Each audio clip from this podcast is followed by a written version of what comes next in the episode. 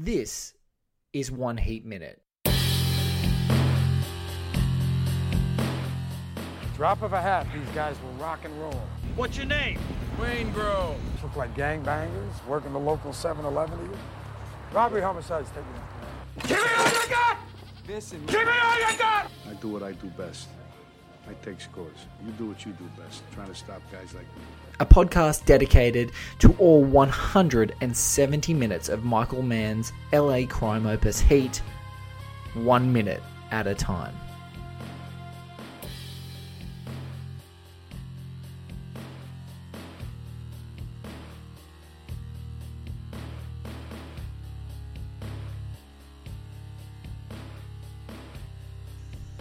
Ladies and gentlemen, Ah.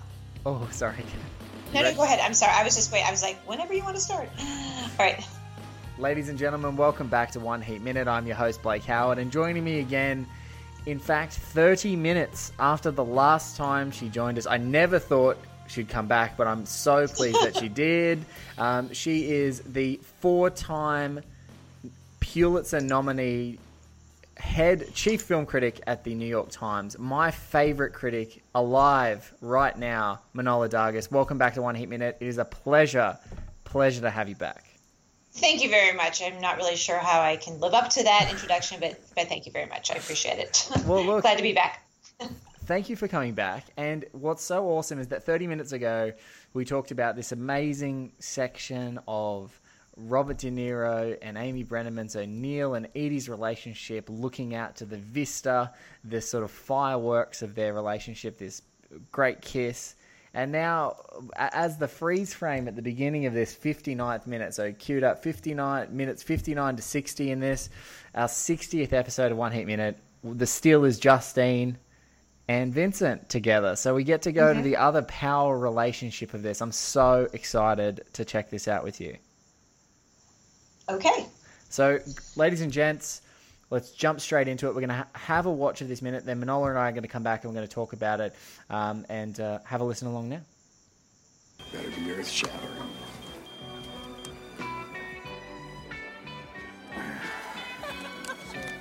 So she tells She's us. gonna She go. tells Raul. To Raul. Yeah, Vincent Hanna.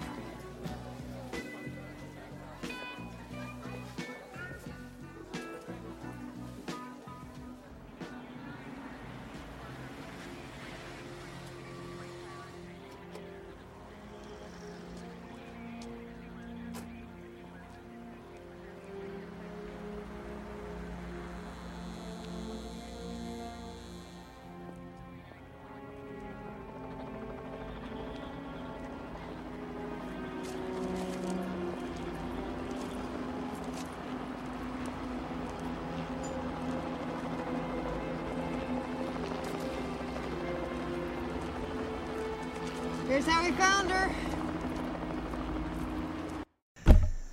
And there it is.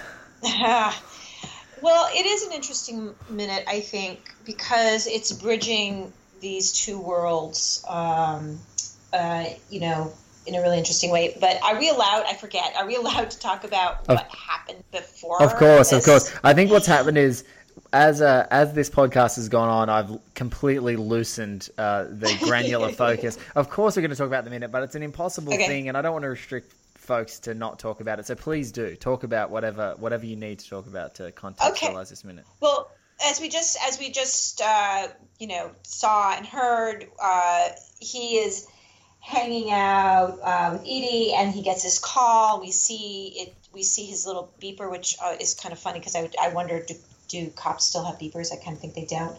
Um, and then Maybe hipsters off. carry beepers now. I don't know. That would be is it like vinyl at this point? I'm not really sure.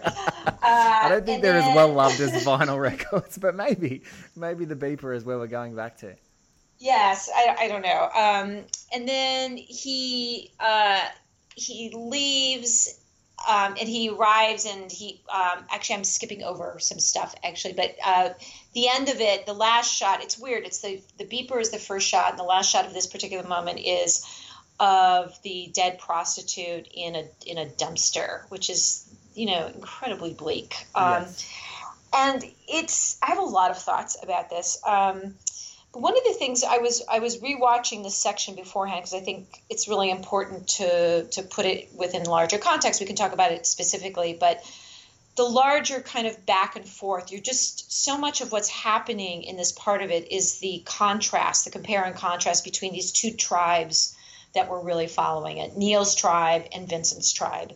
And the comparison between the detective Mike Boss, is it Basso? Bosko, yeah Bosko, yep. Yeah, Bosko, who's played by Ted Levine, and then Waingro, who's of course the great villain played by uh, I think it's Kevin Gage, Yes. and you know that they are in a way the just much like Neil and Vincent are two uh, you know kind of our two heroes, um, anti-heroes.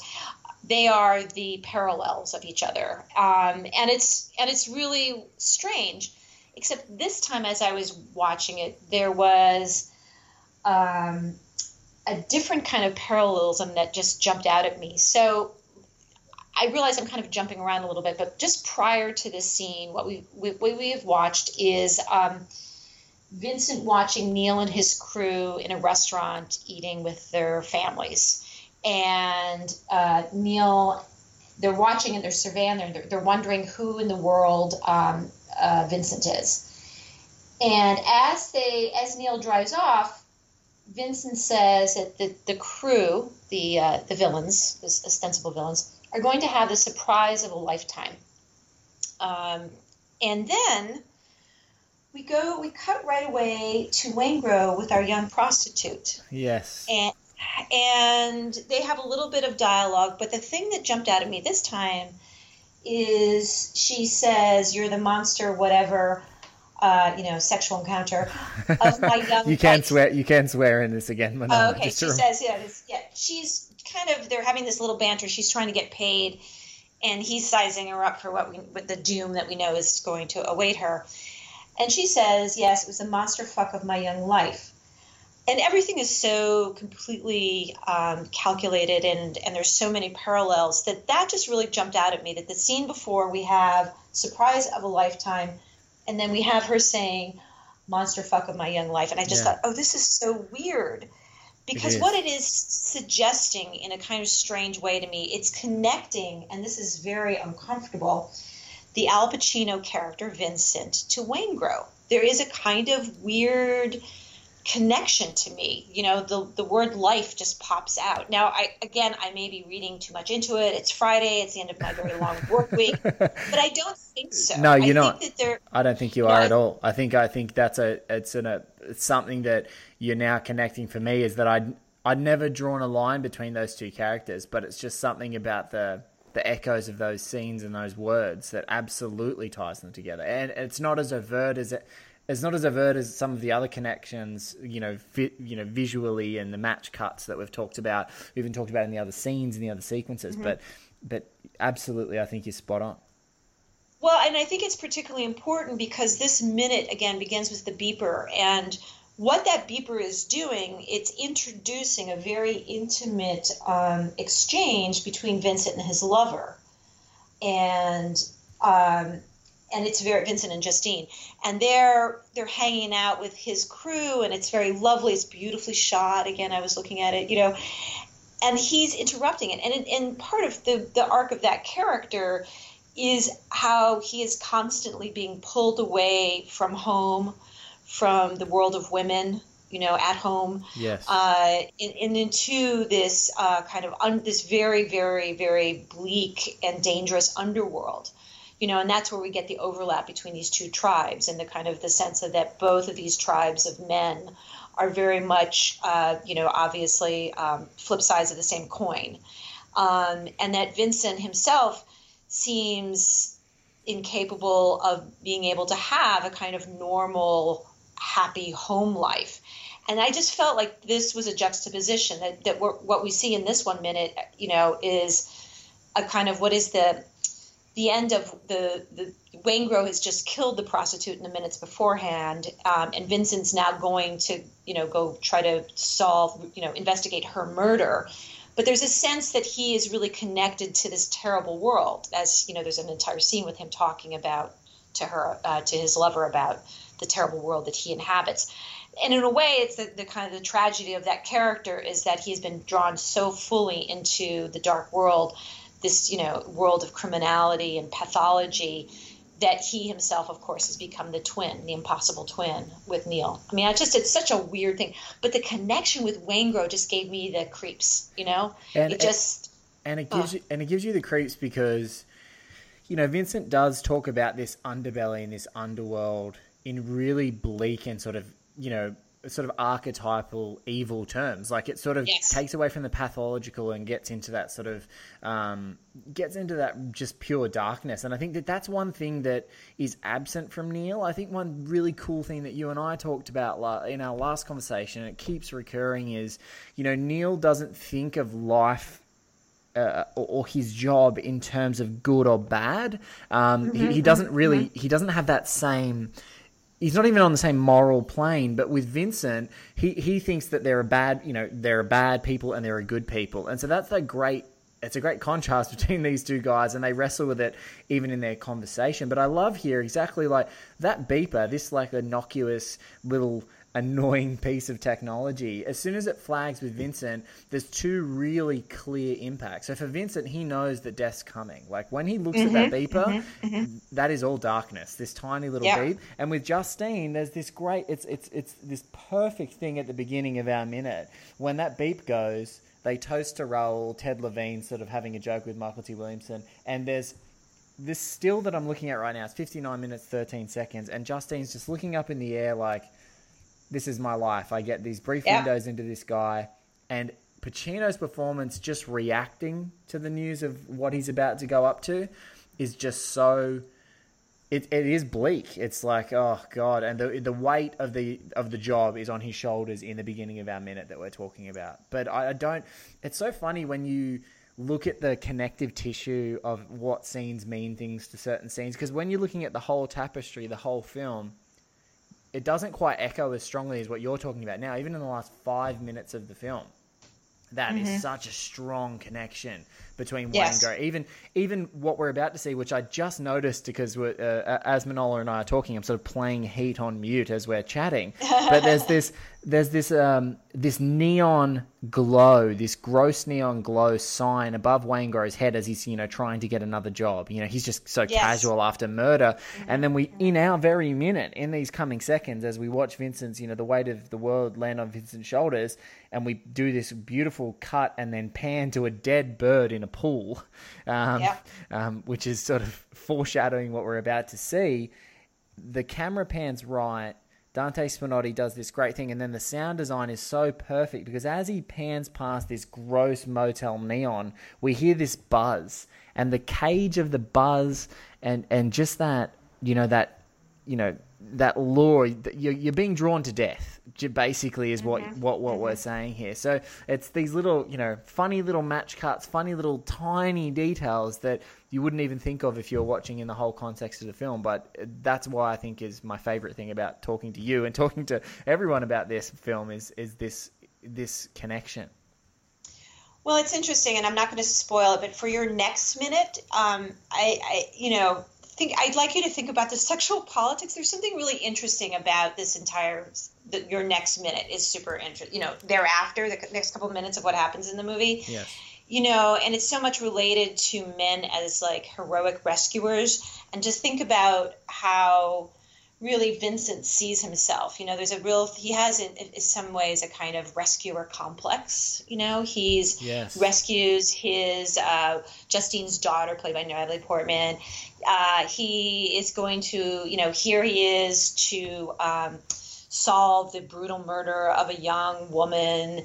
He has an encounter in the next minute that I won't give away, but it's very much part of his entire rescue fantasy. Like it's a very it's not a fantasy, I'm sorry, that's that's not really that's not really right. But it it's kind of interesting to me that he leaves a living woman, the woman he lives with, and he goes to attend a dead woman. That's exactly. I find that that's exactly very strange. and that's you know? exactly what I was going to say about the strange uh, motivation of his entire how, how he sees himself, which is that while they're while Justine's alive and while Um, Natalie Portman's character, love, just her names escape me just for this second. I'm going to look it up as we're talking. But as as they are uh, as they are interacting, it's it's only when Natalie Portman attempts suicide that Yeah, she regains Lauren. yeah. Yeah. when she's in crisis, that she regains his full attention, and their Yes. relationship is dead.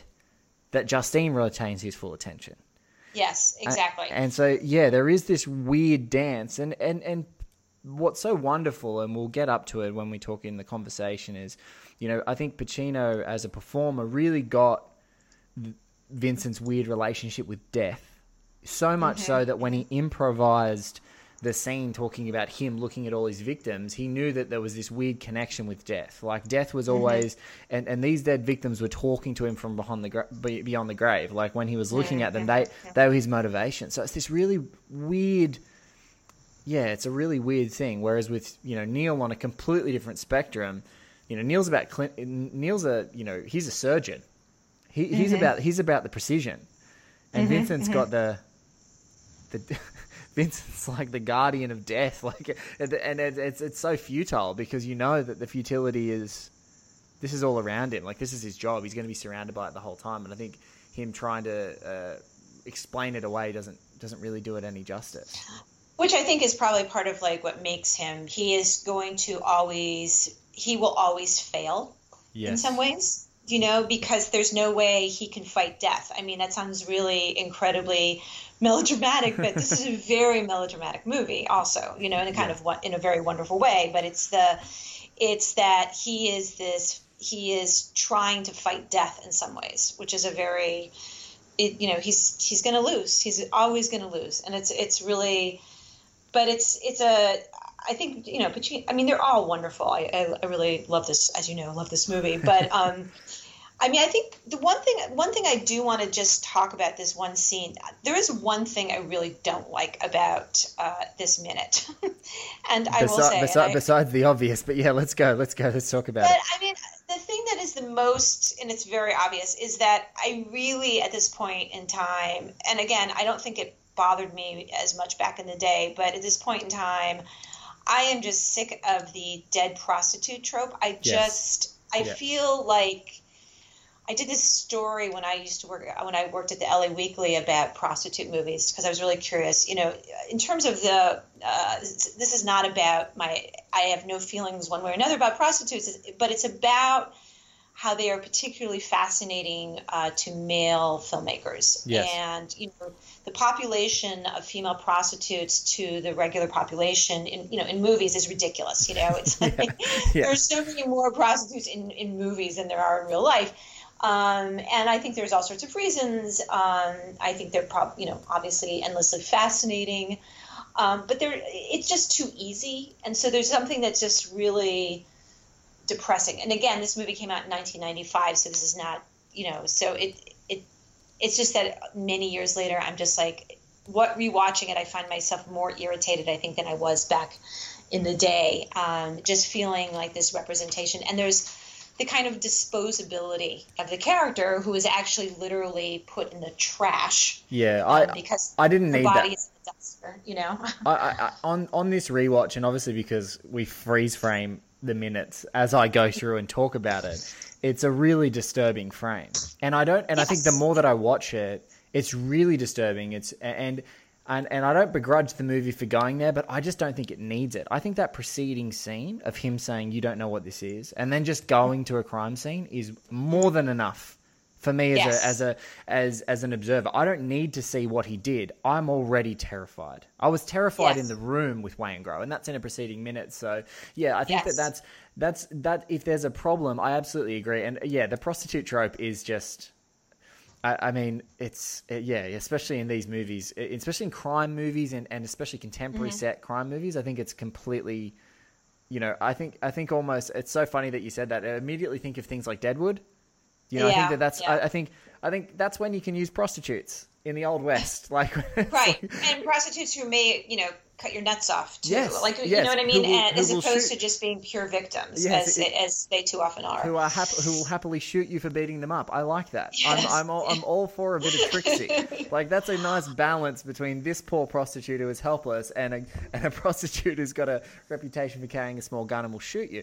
Yeah. So I mean, I yeah, I don't need this, but it, it's it's it's all the more disturbing. And he he was already disturbing, and this could have just been any crime scene. Yes, I don't. I think. I think it's it's the one blunt. It's very it's very blunt in a movie that is f- for its melodrama is riddled with subtlety, and I think that yeah. Yes um, yeah, and a movie that actually I think is actually has a lot of extremely interesting female characters. You know, I, I Yeah. think that Michael Mann, uh, even though he's obviously his main characters tend to be men, I think he always has interesting women. And this is not, you know, this is not some sort of, you know, I love him, so it's not even a knock against him. Yeah. Um, I've always wanted more female characters and bigger roles for his female characters because his women are so interesting, and I think you know, obviously in um, in this movie, there's amazing characters. If nothing else, you know, I wanted uh, more for Diane Ver, uh, Venora to do because she's, I think she's tremendous. Um, and I think, you know, I have to wonder if he were making the movie now, if he would still have that shot. You know, I think it's a little. I think um, our ideas about representation change all the time, and I think he's sensitive enough that I, I, I think he might actually not. And also because, in a way, it's just too blunt. Yeah. movie that, as you said, is extremely sophisticated about so many different things. It's a kind of a little too obvious. Um, we don't, you know, there's a body under under a uh, cloth. We we don't need to see. We you know, get it. What actually? We got it. We got it. Yeah, Yeah, it's an it's- unusual thing. Yeah, and I don't want to. I don't beat him up too much about it. I just want to say that just rewatching it, I, I watched it and went, ugh, It's, you know. And speaking in this specific minute, it probably dates the minute more than the beeper does. Exactly right. I think that's actually true, and it's funny that they that those are the two things that actually kind of uh, uh, bookend bookend this one scene. You know, they're both pretty dated in their ways, which is kind of strange.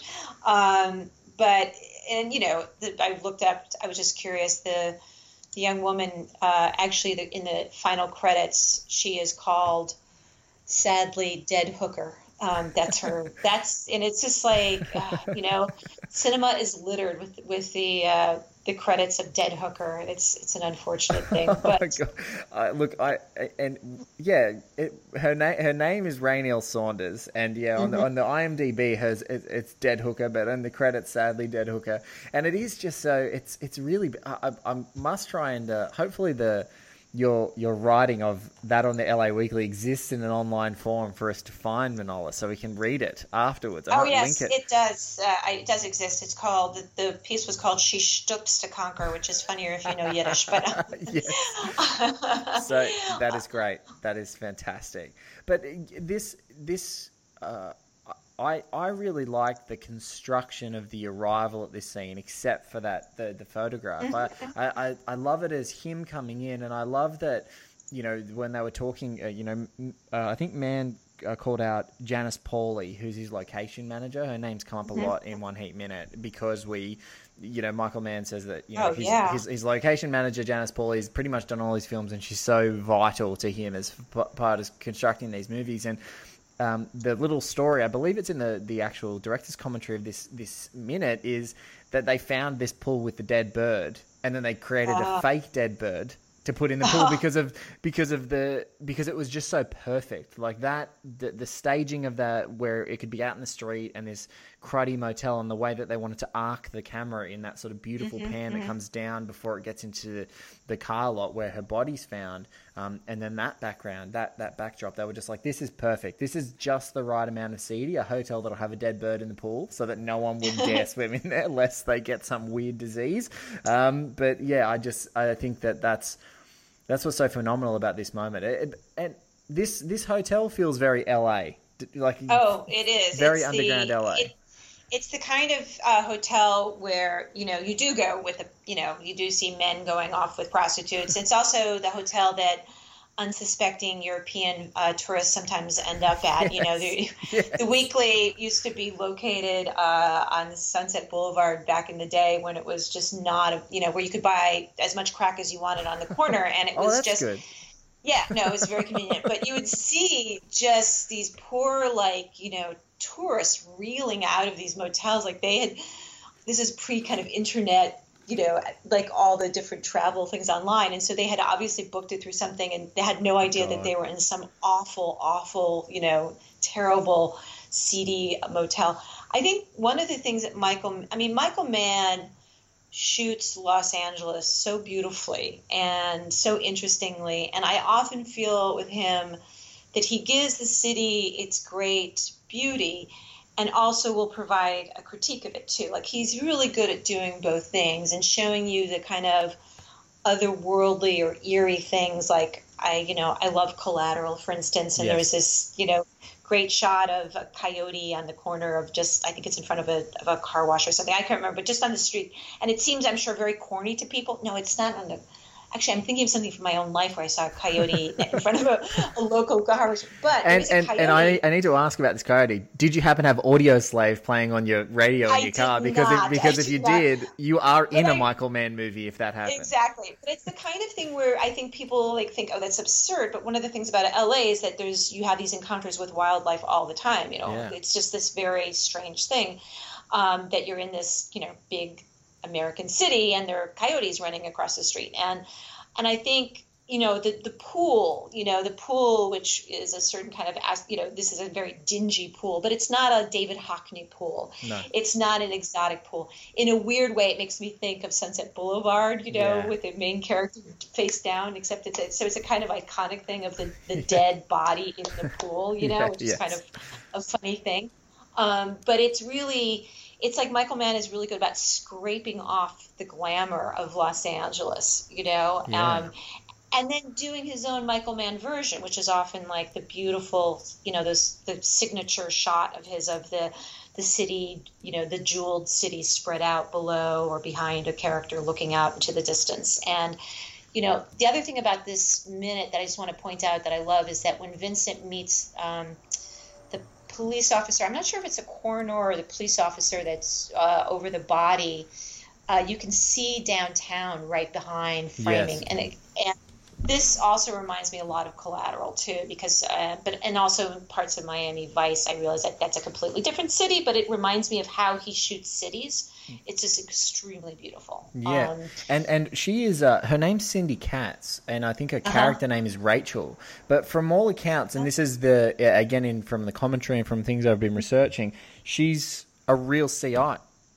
oh no, kidding! Yeah, a real CI uh, apparently, and, and that's that. You know, and she's at both scenes. Um, she's Ah, at she's okay. at the crime scene with the police officers uh, get shot uh, at the um, at the armored car, and where he says, "Get your hand out of that man's pocket, Rachel," and she's in there for like.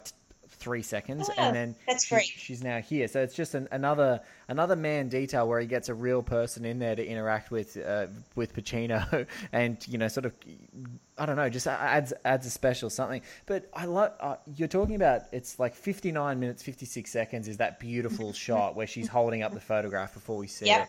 And I Yep. love. I think Mann shoots L.A. more like a metropolis than almost any other filmmaker I can think of because so much of L.A. as you said is this you know, it, it is this big sweeping city, but it's about it's about the way that the city is staged in a lot of other filmmakers' works. You know, it's it's going up into the hills, it's going near the Yes, beach, yes. and when whereas like something like Collateral, which is so great because it's so quintessentially LA, but it's also this you know very you know stylish anywhere city anywhere for for big chunks of you know. Uh, Poor Jamie Foxx being driven around by um, by by by another character named Vincent, um, played by Tom Cruise. Um, so you know, uh, I, I, that's one thing I really like about Heat as well is that very industrial. This is a city. Um, it's a central business district. It's not, and that's why I think the the allure is with New York because you just got all this. You know, you got wall to wall of cities, uh, wall to wall of buildings rather. I think that's really I think that's really important because this is not you know the the Los Angeles that he shows us is not just like Spanish bungalows Yes. or mid-century modern houses. You know, there's a kind of certain architecturally um, uh, representation of Los Angeles, and he really does like to show the sky. You know, the the, bi- the big buildings. I mean, you know, he does it more in Collateral, I think, here. But you do see it. I mean, here you see different things. You do see Vincent. I think it's. Yeah, no, I'm sorry. It's Neil looking out at the beach when Neil is at the beach house. You know, Yeah. you see there are scenes you know when he when he's first meeting Edie, you know, then they're looking out, you know, and they're together and they're looking at the city all sparkly and laid out like you know little diamonds on black velvet kind of thing. Um, but you see that, you know, but it's always it's always different. And then he reminds you, yes, you are an actual city, you know. And I also think in this scene, the city kind of works a little bit as a signifier of like danger in the big city. You know what I mean? Like it's a little like dead body in the big city. you know? Yeah. It's like it's not. You know, this is a big city with scary things that happen. Um, and and the staging of the scene is that on one side you've got a crowd uh, Mm-hmm. of people looking at this dead body, and then all of the city. the city is the crowd. Yes. It's the uncaring crowd. You've got the poor the poor, poor prostitute's mother. Um, uh, uh, uh, Hazel Goodman is her is her name. Um, oh, Uh-huh. funny. It might be Hazel. Just weird spelling, same as my daughter's name. Um, but Yeah. uh, uh, but yeah, so it's and then this you know just blanket of lights across the screen, as you said. It's just sort of Well, covering it up. Let me just ask you. So, if you look at fifty nine, uh, fifty seven, Yes. um, what does that look like to you? Because it looks like something very specific to me. with the With the, helicopter. with the helicopter in the background. Yeah, it's like a movie premiere. It it is, so weird. It is like a movie premiere. I just thought of that. That's so funny. You know what I mean? Like it's a kind of like they're uh, they're putting on this little performance, and there's a little audience. It's a very there's something very the way that he shoots this because the the, the camera is low here, Yes. and we're kind of on we're squatting with her, right? You know, Yes. we're not actually at at his um, head side. We're we're below. We're down with, and we're looking up. It's a really interesting kind of very um, theatrical in some ways, like they're on a stage. But also, it did uh, with that sweeping helicopter light. It does make me think of a movie premiere, which is another very classic Los Angeles thing. You know, these sweeping and lights the, that you'll the, sta- the staging of bodies too, because he's right at that arc, like he's at the he's Mm-hmm. at the peak of that sort of triangulation of these three people in the scene, um, and he's right there. And yeah, like you know, shooting shooting Pacino up makes him look his most cinematic and most powerful in that in that frame as well as we're looking at, which is really good. And he's he's sort of leaning in. But yeah, it does, and it, it even comes with the tape to stay back. You know, at a, at a film. Oh my God! It's you know this is you. It's he's on. He is. And this is so dumb, but uh, so forgive me. But it's kind of like the star of the show has arrived. The Yes. detective is here. and Now he's going to be the hero, and he's going to solve the case. You know what I mean? Like it's this very much. Oh, this is. comp- I. This is lovely. I love talking about this in depth because I never even thought about that. But I think that's absolutely what's going on there. I think it's like, you know, because he, the way that he comes in, you know, past the, when he even comes in at 5948, he's past people who almost as if he were going to a premiere. You know, it's all the looky loos, as we call them out here, you know, the, the kind of bystanders who are all like watching the star arrival for And- the very and this- show. And the security knows, just like at his first crime scene when he walks in, like the star of the show at that time as well. He just gets ushered in. The the the the the the, um, the rope goes up. You know, Yeah. he, so he can walk straight under it, and it doesn't have to be impeded, and he's straight onto his stage. This is where he's at, and he and he does this lovely arc around to the first person that he's going to talk to, like any um, red carpet interviewer waiting. There's poor, there's poor Rachel Cindy Katz kneeling down, giving him a prompt, which unfortunately is that photo. But yeah, like it's Yeah. it, yeah, he, there is you know where where Neil is hiding in the dark, hiding in the dark crevices, um, hiding away. Uh, Mm-hmm. He's the know. Garbo. He's Garbo He's. Garbo. He's- Oh my god, he is Garbo. That is fantastic. but you know Pacino could never play that. Pacino has to be the star, and I mean, I am just so. It's so funny. I have watched this movie I don't know how many times, and it's only in talking about this. I don't think that we're wrong. I don't think we're reading too much into this. No. I mean, the staging is completely right. You know, Let, us just say right now, the, if, if you're 60 minutes in, and this is the second Manohla Dargis episode you've listened to on One Heat Minute, and me talking, suffice to say, nothing we're saying is reading into Heat too much because we're we're 60 episodes in, you know, 110 to go, and and and and there's you know, it, it, I think it you just find more and more in that detail, and it's also I love what you said about embracing, y- you know. One great thing is embracing the characteristics of these really purposefully cast people, um, because this is this is a very this is a very Pacino, you know, right at his peak of his his career. You, he's not gonna he's not gonna skulk in, as you said. I think it's perfect for him. This is you know this is how we're gonna frame Al. Al's gonna Yes. swan in, and that's his his very conception of his you know persona as well as his character. He's gonna swan in. He's the star of this show, and and all Yeah. of it, and all of his guys are there. Like it's it's oh my god, this is the first time I've said this, but his crew is like his entourage. They're Yeah, just his little no, no. entourage who are like doing what he says and doing picking his instructions, driving in places. Um, but yeah, he's the star of this show. and it's so interesting uh, the difference then between Neil and Vincent and just how they represent. It's really, you know, the kind of the retiring one who is the the quiet one, but who's very forceful, and then and then our showboater, you know, and of course, you know, this is isn't this the same era for for Pacino? Certainly, this is the era of of um, when did he make um, when did he get his uh, Oscar. a terrible It was movie Scent, Scent of a Woman? Scent you know, Woman. This is Scent of a Woman Pacino.